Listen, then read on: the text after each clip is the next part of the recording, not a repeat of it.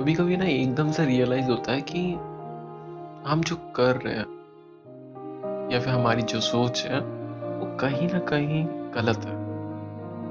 या फिर पूरी तरह से सही नहीं है। अब अगर ऐसा रियलाइज़ हो जाए तो क्या करना चाहिए? सबसे पहले गलती को सुधारो। दूसरी चीज़, सोच को बदलो।